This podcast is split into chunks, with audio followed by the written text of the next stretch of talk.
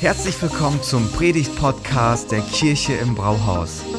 Wir als Kirche lieben das Leben und wir hoffen, dass dich diese Predigt dazu inspiriert, dein bestes Leben zu leben. Viel Spaß beim Zuhören.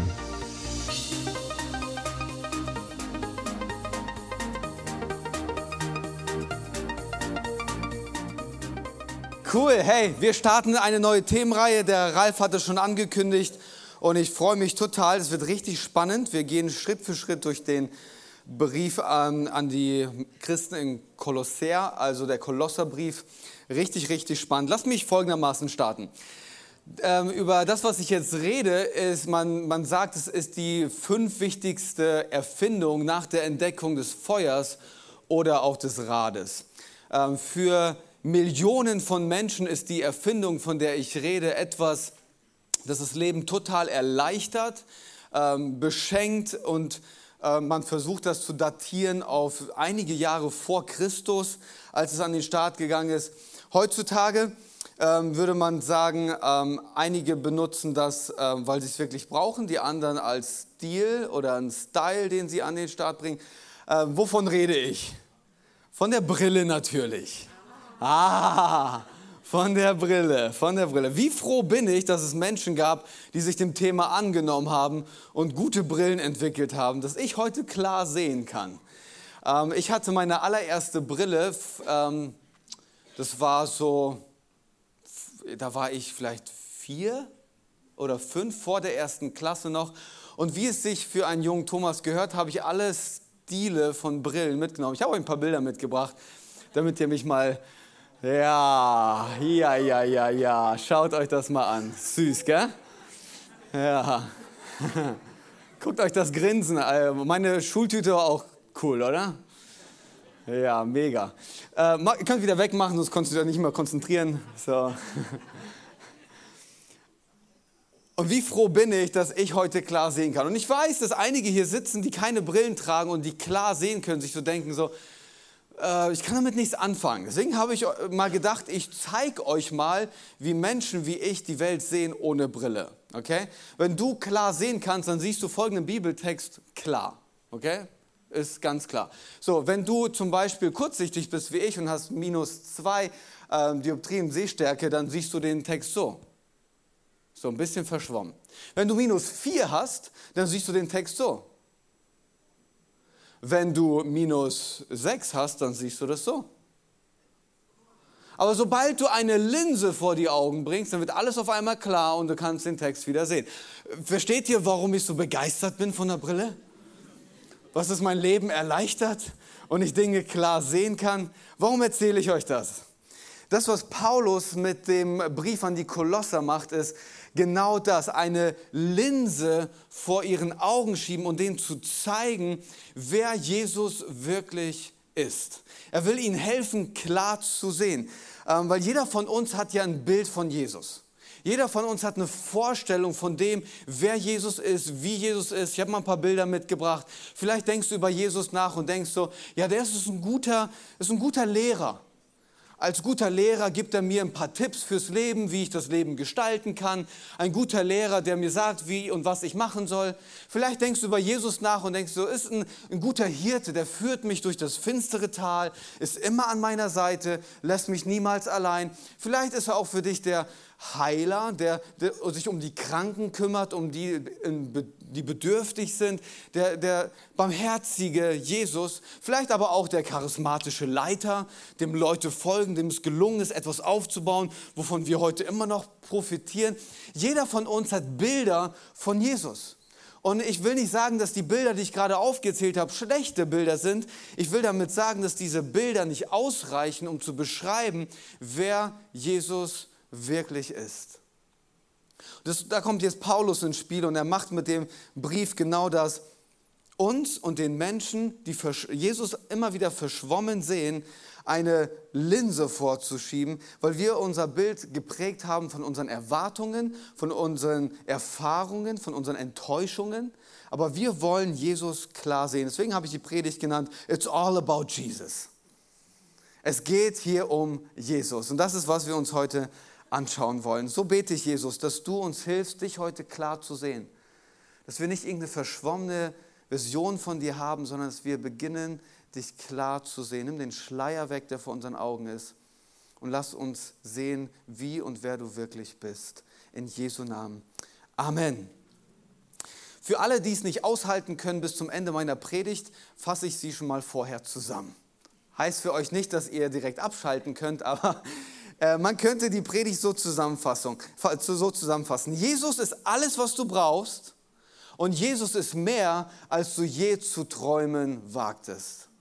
Jesus ist alles, was du brauchst und Jesus ist mehr, als du je zu träumen wagtest. Aber am Anfang müssen wir das direkt umdrehen. Wir dürfen nicht damit anfangen, dass wir nur da stehen bleiben und sagen, Jesus ist alles, was ich brauche. Warum? Weil dann siehst du Jesus durch die, durch die Linse deiner Bedürfnisse dann ist Jesus und sein Bild, wie er ist und wer er ist, geprägt von dem, was du brauchst. Oh Jesus, ich habe da so einen Teenager. Ich glaube, der hat einen bösen Geist. Kannst du dich bitte um ihn kümmern?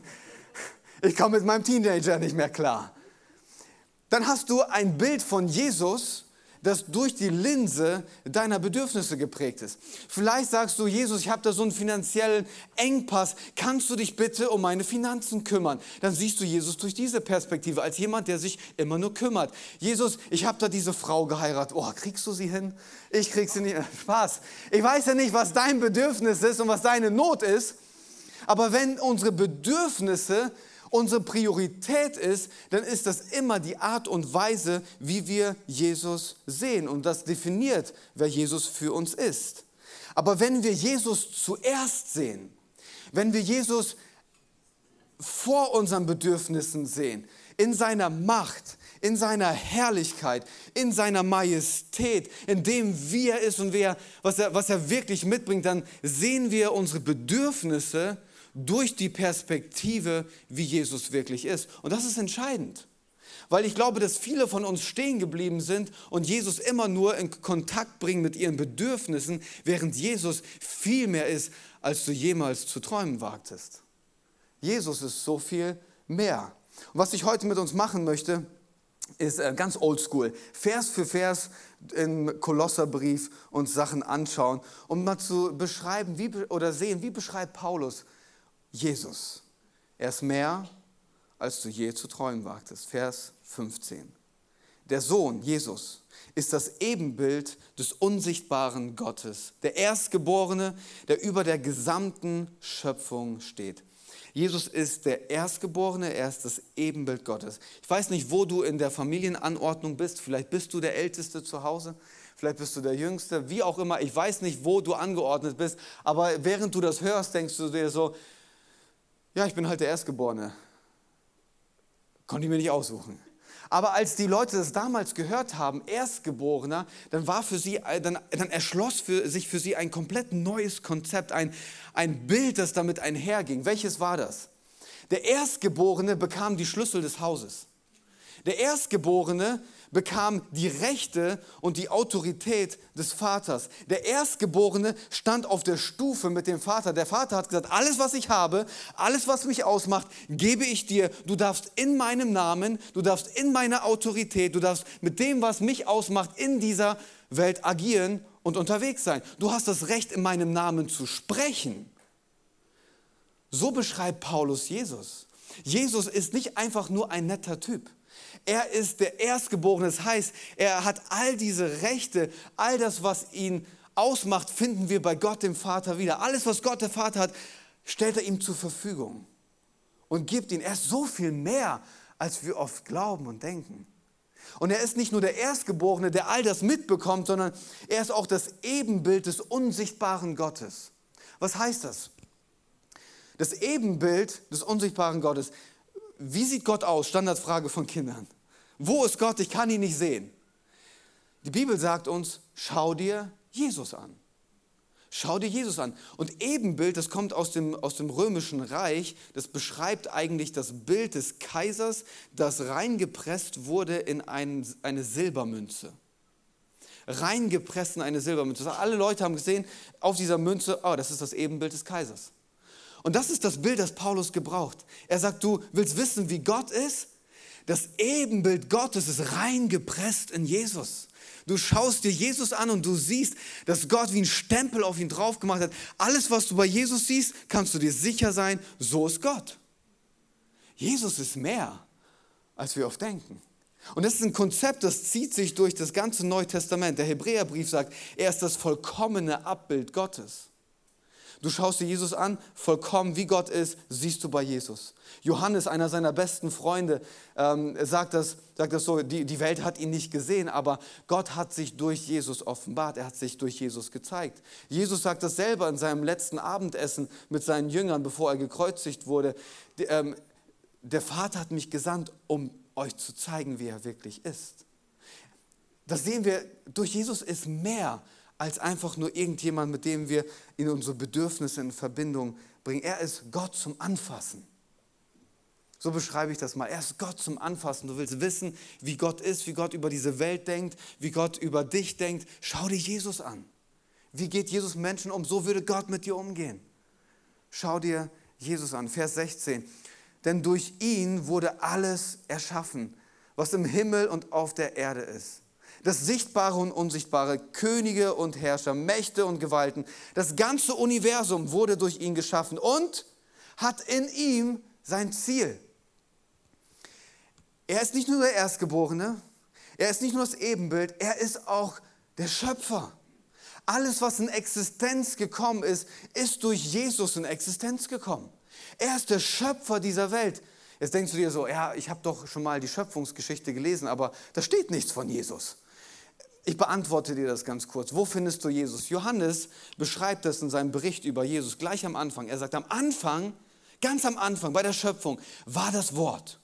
Und das Wort war Gott. Und das Wort war bei Gott. Und das Wort wurde Fleisch. Und es kam auf diese Welt und wandelte und machte sich ein Zuhause in dieser Welt. Am Anfang war das Wort, Jesus war das Wort. Und durch das Wort wurden Dinge in Existenz gerufen. Es werde Licht und es wurde Licht.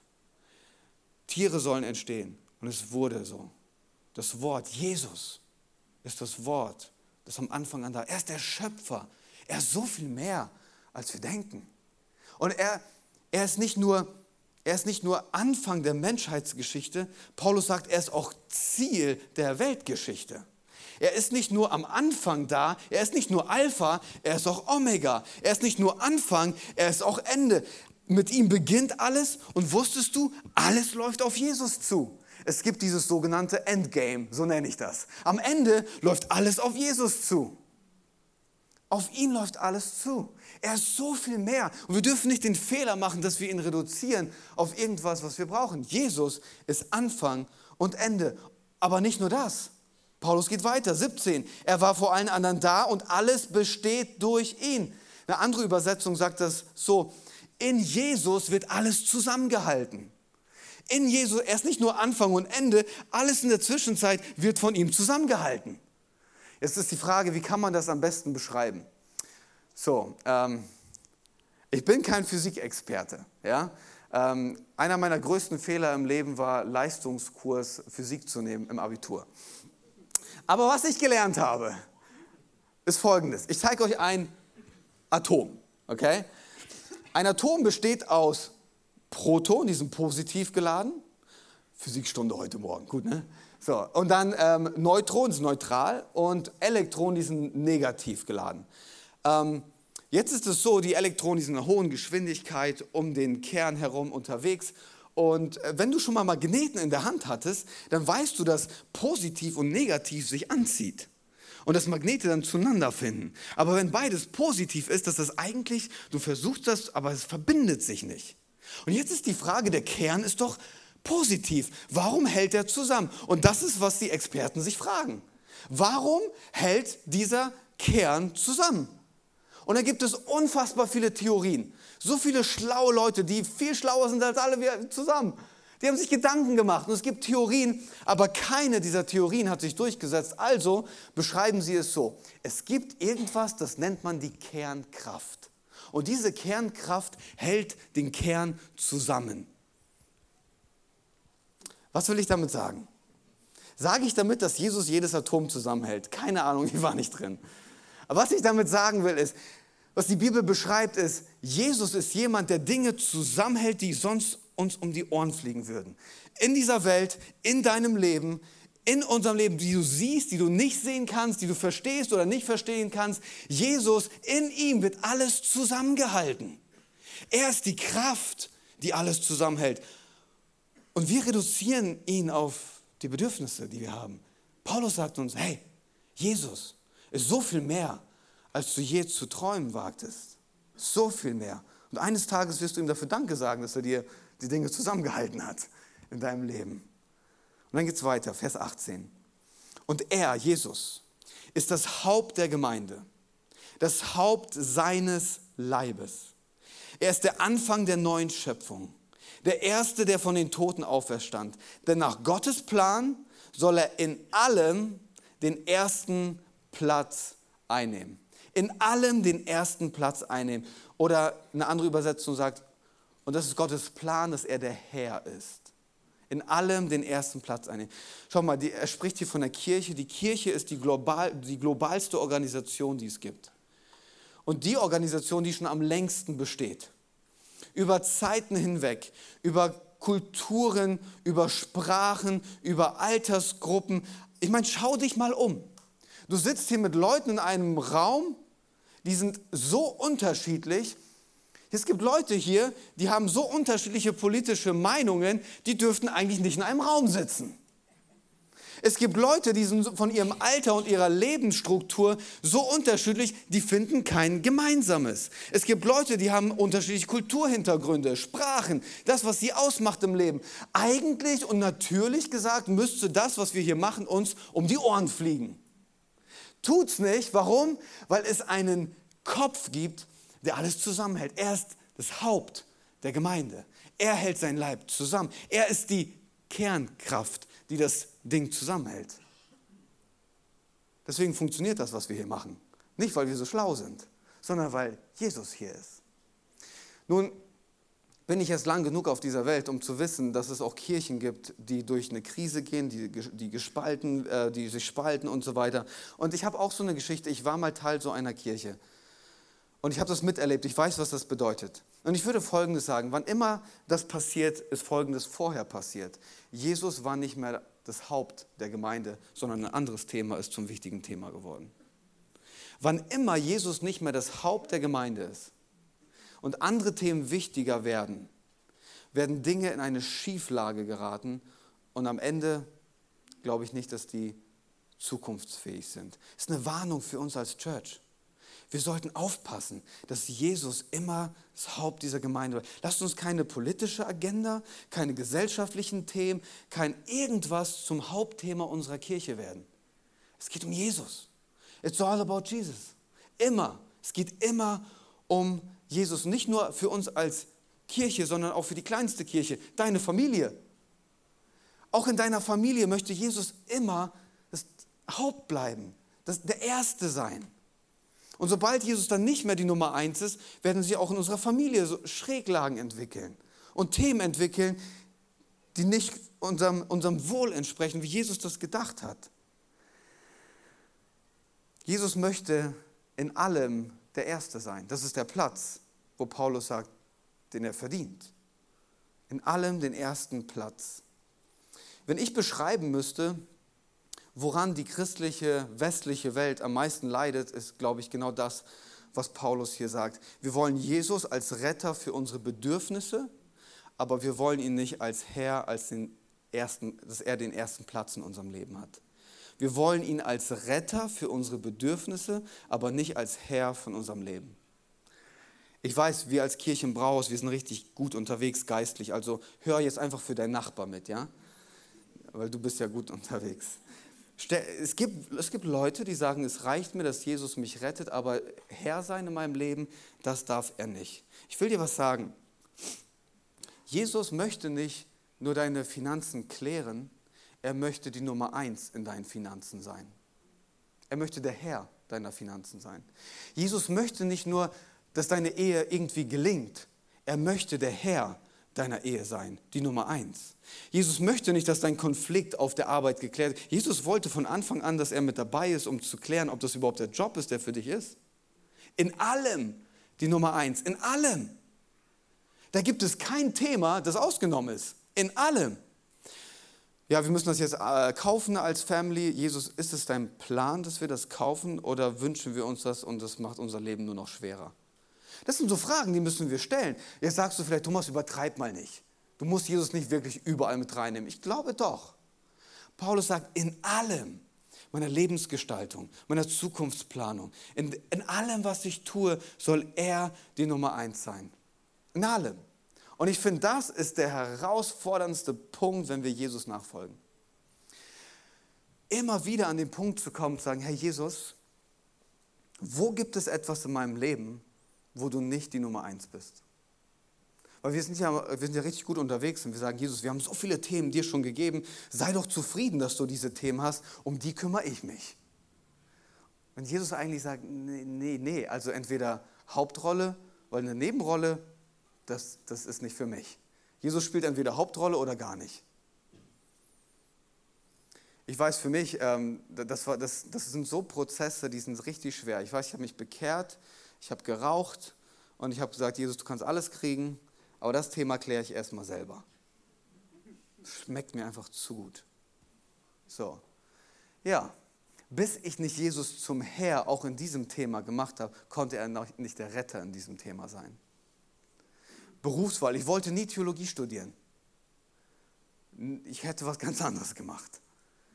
Aber Jesus mit reinzunehmen, heißt das, jeder muss Theologie studieren? Nein, das heißt für mich, ich beziehe Jesus in alle Themen meines Lebens ein. Jesus, soll ich diese Frau heiraten oder nicht? nachdem die Schmetterlinge weg sind. Weil da, vorher kannst du nicht klar denken und auch nicht klar beten. Jesus reinnehmen in alles. Jesus, sollen wir dieses Haus kaufen oder nicht? Jesus, sollen wir in diese Stadt ziehen oder nicht? Jesus, sollen wir Teil der Kirche im Brauhaus werden oder nicht? Jesus fragen, bei allem, in allem die Nummer eins zu sein. Und ich will dir sagen, dass wenn du Jesus, noch, wenn du Jesus nur als so Deko in deinem Leben hast, ey, dann läufst du echt Gefahr, Mann. Ich will, das echt, sagen. Jesus will nicht nur Deko sein wie so, so eine Kugel am Weihnachtsbaum. Er will der sein, der alles zusammenhält in deinem Leben, die Grundlage deines Lebens. Und guck mal warum. Vers 19. Gott hat beschlossen, mit der ganzen Fülle seines Wesens in ihm zu wohnen. Was ist das für ein Satz? Das ist biologisch nicht erklärbar. Gott in seiner Fülle, in seinem Wesen, alles, was Gott ausmacht, komprimiert in Jesus. Na klar verdient er den ersten Platz. Natürlich vertraue ich ihm mein ganzes Leben an. Natürlich darf er der Fahrer meines Autos sein. Natürlich spielt er die Hauptrolle. Warum? weil Gott mit seiner ganzen Fülle, mit seinem ganzen Wesen in ihm wohnt. Und ich wäre doch blöd, wenn ich das nicht für mein Leben will. Dass Gott die Nummer eins ist. Seine Gedanken für mein Leben. Jesus ist so viel mehr, als du je zu träumen wagtest. Ich weiß, ich wiederhole mich, aber lass es in dein Herz reinsinken. Jesus ist so viel mehr. Und weil er mehr ist, als du je zu träumen wagtest, ist er auch alles, was du brauchst. Hab das jetzt im Hinterkopf. Das, was ich uns gerade vorgestellt habe, wer dieser Jesus ist, der so viel größer ist. Und weil er all das ist, ist er auch das, was du am meisten brauchst, was ich am meisten brauche. Gott hat sich beschlossen, in ihm zu wohnen und durch ihn das ganze Universum mit sich zu versöhnen. Dadurch, dass Christus am Kreuz sein Blut vergossen hat, vergoss, hat Gott Frieden geschaffen. Die Versöhnung durch Christus umfasst alles, was auf der Erde ist und alles, was im Himmel ist und auch ihr, Kirche im Brauhaus, jeder von euch. Wir sind damit eingeschlossen. Das, was wir am allermeisten brauchen, ist nicht die Versorgung, nach der du dich sehnst, nicht die Heilung, für die du betest, nicht die Frau an deiner Seite, die du noch nicht hast. Das ist nicht, was du am allermeisten brauchst. Das, was du am allermeisten brauchst, sagt Paulus, ist, dass du Frieden hast mit Gott dass du Vergebung deiner Schuld bekommst, dass du neu gemacht wirst durch Christus. Das ist, was du am meisten brauchst. Danach kommt alles anders. Danach siehst du durch diese Linse deine ganzen Bedürfnisse. Dann ist die Frau, die du dir wünschst, nicht mehr dein Gott, nach dem du dich sehnst, sondern Jesus, der sein Leben für dich gegeben hat. Versteht ihr, was ich meine? Das, was wir am meisten brauchen, ist Frieden mit Gott. Jeder von uns. Wir alle haben Schuld in unserem Leben. Wir alle haben Sünde. Dinge, die wir nicht hinkriegen, wo wir nicht in Übereinstimmung leben mit Gottes Wort. Und wenn wir das nicht machen, dann sagt uns die Bibel, dann leben wir in Unfrieden mit Gott. Und wie kriegen wir diesen Frieden wieder hin? Durch Jesus Christus, der sein Blut vergossen hat für uns. Für uns. Was passiert dann? Vers 21 bis 23. Gott möchte euch zu Menschen machen, die heilig und ohne irgendein Makel vor ihn treten können. Mit dem, wer du bist und was du mitbringst, kannst du vor Gott nicht bestehen. Du kannst zu Gott kommen, wirst aber abserviert, weil dein Leben nicht gut genug ist. Aber was passiert?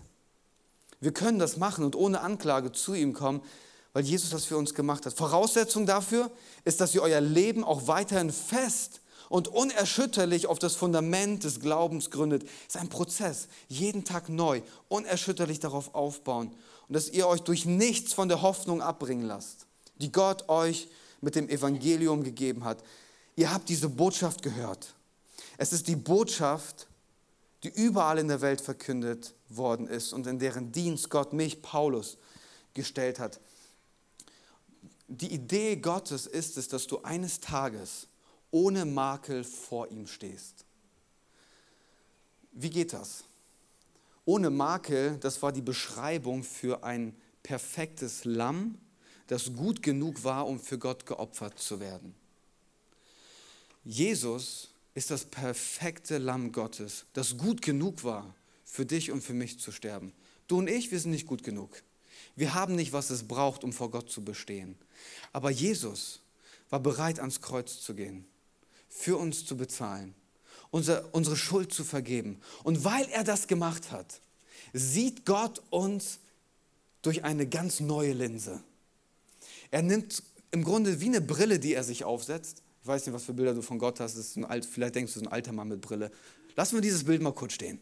Er nimmt diese Brille, aber diese Brille ist die Linse Jesus, durch die er sieht. Was sie, er sieht nicht mehr deine Sünde, er sieht das Blut Christi, das für dich vergossen ist. Er sieht mehr nicht mehr deinen Zerbruch, sondern die Geschichte, die er mit dem Zerbruch schreiben kann. Er sieht nicht die Fehler deiner Vergangenheit, sondern das Potenzial deiner Zukunft. Er sieht nicht mehr den Unfrieden und Hass in deinem Herzen, er sieht den Frieden, den er dir jetzt gegeben hat durch Jesus Christus. Ohne Makel können wir dann vor Gott bestehen, weil er uns durch die Linse von Jesus sieht. Ohne Anklage, frei von Anklage. Das, was Jesus und das ist das Wichtigste, was wir brauchen. Alles andere kommt danach. Jetzt vielleicht denkst du dir so, Thomas, wenn das so einfach wäre, einfach zu Jesus sagen, ich brauche dich, komm in mein Leben. Also das solltest du dir gut überlegen, ob du Jesus in dein Leben haben willst, weil er kriegt halt nur einen Platz, das ist die Nummer eins. Aber wenn wir das machen, dann erschließt sich für uns so ein viel größeres Leben, als wovon wir bisher geträumt haben. Und vielleicht denkst du dir, ja, schön, dass es für dich funktioniert, für mich nicht, du kennst mein Leben nicht, du weißt nicht, was ich alles getan habe. Stimmt, ich weiß es nicht. Aber was ich weiß, ist, dass ich einen Gott habe, der so viel größer ist. Hey, wer schreibt diesen Text? Paulus. Paulus war ein Killer. Seine Lebensaufgabe war es, Menschen, die an Jesus glauben, ins Gefängnis zu werfen, sie umzubringen, sie davon abzuhalten, an Jesus zu glauben. Und dann ist er auf dem Weg nach Damaskus, hatte eine außerordentliche Erklärung, dass er in Damaskus die Christen festnehmen darf. Und auf dem Weg nach Damaskus hat er ein Rendezvous mit Jesus.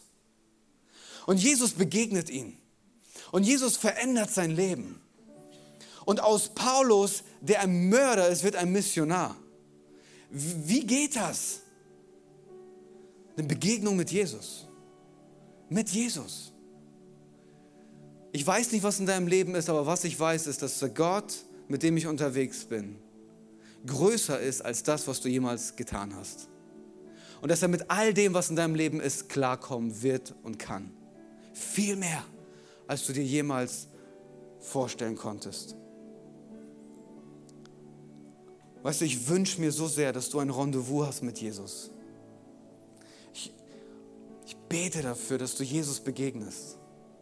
Ich bete dafür, dass du diese Begegnung hast, die Paulus hatte. Dass du Jesus siehst. Er sagt an einer Stelle, unverhüllt, der Schleier ist weg. Und du siehst Jesus, wie er wirklich ist. Und du kannst nicht anders, als zu sagen, Jesus, mein Leben gehört dir. Komplett. Mit allem, wer ich bin und was ich habe. Ja, Thomas, aber das war früher bei Paulus. Heute gibt sowas ja nicht mehr. Gibt es nicht mehr? Lass mich dir eine Geschichte erzählen. Ich erzähle dir die Geschichte von Simon. Simon ist seit dem Sommer Teil unserer Kirche. Und ich habe im Vorfeld Simon gebeten, mir mal seine Geschichte aufzuschreiben und sie mir zu schicken. Vier Seiten lang. Ich muss euch eine komprimierte Version geben. Simon hatte kein leichtes Leben. Er hat eine schwere Kindheit gehabt, kein leichtes Elternhaus. Und früh war er auf der Suche nach Gott. In all dem Leid, das er erlebt hat, hat er Gott gesucht.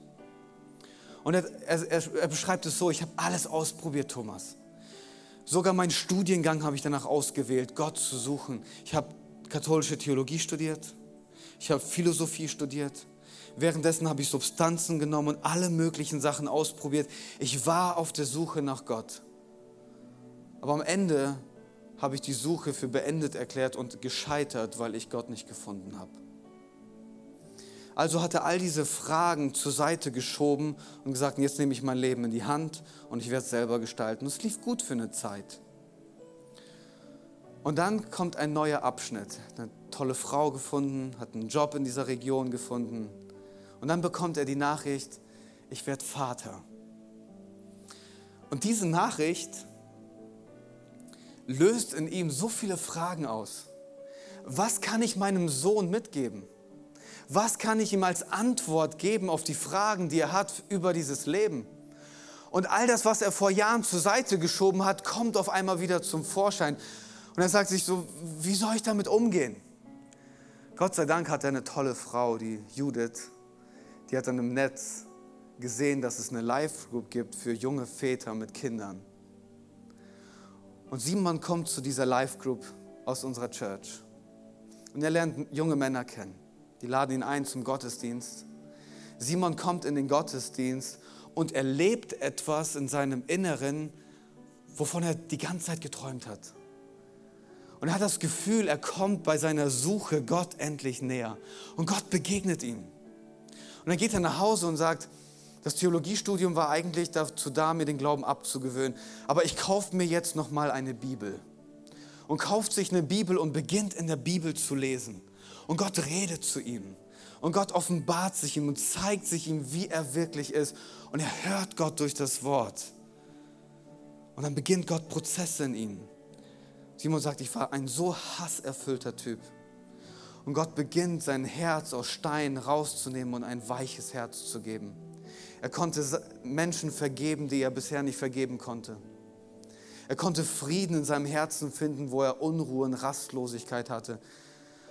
Am Ende des Tages landet er bei Gott. Jetzt ist er Teil von unserem Glaubensgrundkurs und lernt Gott immer besser kennen. Was ist das für eine Story, Leute? Jesus entscheidet sich immer wieder ein Rendezvous zu haben mit Menschen. Und ich bin so gespannt, welche Geschichte Gott noch mit Judith und Simon schreiben will. Judith sagte mir heute Morgen, hey Thomas, und wenn Simon durch ist mit dem Glaubensgrundkurs, dann nimmt er den Sohn und dann werde ich zum Glaubensgrundkurs gehen. Und wir werden ja Schritt für Schritt Jesus kennenlernen. Am Ende schreibt Simon einen Satz, der hat mich total bewegt. Er sagt, Thomas, ich verstehe noch nicht alles, aber was ich weiß, ich will all in gehen für Jesus. Weil das der einzige, weil das die einzig angemessene Reaktion ist auf das, was Jesus für uns getan hat. Ich möchte all in gehen. Herr Jesus ist das Haupt dieser Gemeinde. Und weil er das Haupt dieser Gemeinde ist, tut er immer noch Wunder. Und diese Wunder sind die, dass er Menschen begegnet. Und Menschen begegnen hier dem Erstgeborenen und dem Ebenbild des unsichtbaren Gottes. Menschen begegnen hier dem Schöpfer der Welt. Menschen begegnen dem, der alles in sich zusammenhält. Und der das Wesen Gottes verkörpert. Hier ist Jesus zu Hause und hier kann man ihm begegnen. Und das ist, wofür wir leben, Freunde. Wir machen unsere Türen auf und sagen, jeder Paulus ist hier willkommen. Jeder Simon ist hier willkommen. Warum? Weil wir glauben, dass Gott hier wohnt und Menschen begegnet. Amen. Come on. Lass uns Jesus bekannt machen. Lass uns Jesus groß machen mit unserem Leben. Und ich möchte einen kurzen Moment des Gebets haben. Wie könnte ich diesen Gottesdienst verstreichen lassen, ohne dir die Chance zu geben, Jesus zur Nummer eins in deinem Leben zu machen? Vielleicht lebst du schon etwas länger als Christ, aber bisher war Jesus nur Deko, nur ein, eine Nebensache. Und du merkst heute, ich muss ihm die Hauptrolle zurückgeben. Vielleicht hast du Jesus noch nie zu Nummer eins in deinem Leben gemacht. Dann könnte es heute Morgen der Morgen sein. Und ich bitte euch alle, die Augen zu schließen. Und ich will gleich für dich beten. Und wenn du heute Morgen hier bist und du sagst, Jesus soll meine Nummer eins sein, der Retter meines Lebens, der meine Schuld vergibt und mir Frieden schenkt, der mich neu ausrichtet und mich ohne Anklage vor Gott bestehen lässt. Wenn du das heute Morgen bist, dann gib mir noch kurz ein Handzeichen, dass ich für dich beten kann. Come on. So gut. Das ist die beste Entscheidung deines Lebens. Die beste Entscheidung deines Lebens. Und kommt Kirche, alle gemeinsam. Lasst uns das Gebet sprechen. Ich werde es vorbeten und wir unterstützen die Leute, dieses Gebet sprechen wollen. Lasst uns beten. Jesus, komm on Kirche. Jesus, danke, dass du mein Herr bist. Ich gebe dir den Platz Nummer eins. Vergib mir meine Schuld. Mach mich frei Mach mich neu. Schenk mir neues Leben. Jesus, ich glaube, dass du für mich gestorben bist, dass du für mich auferstanden bist, dass du zu Rechten des Vaters sitzt und dass du wiederkommst. Jesus, mein Leben gehört dir. Ich lebe mit dir und ich lebe für dich. In Jesu Namen. Amen. Come on, lass uns einen Applaus geben. Let's go. Vielen Dank fürs Zuhören. Wenn du eine Frage hast, kannst du uns gerne eine E-Mail an info at kirche-im-brauhaus.de schreiben. Wir geben unser Bestes, um deine Fragen zu beantworten. Bis zum nächsten Mal beim Predigt-Podcast der Kirche im Brauhaus.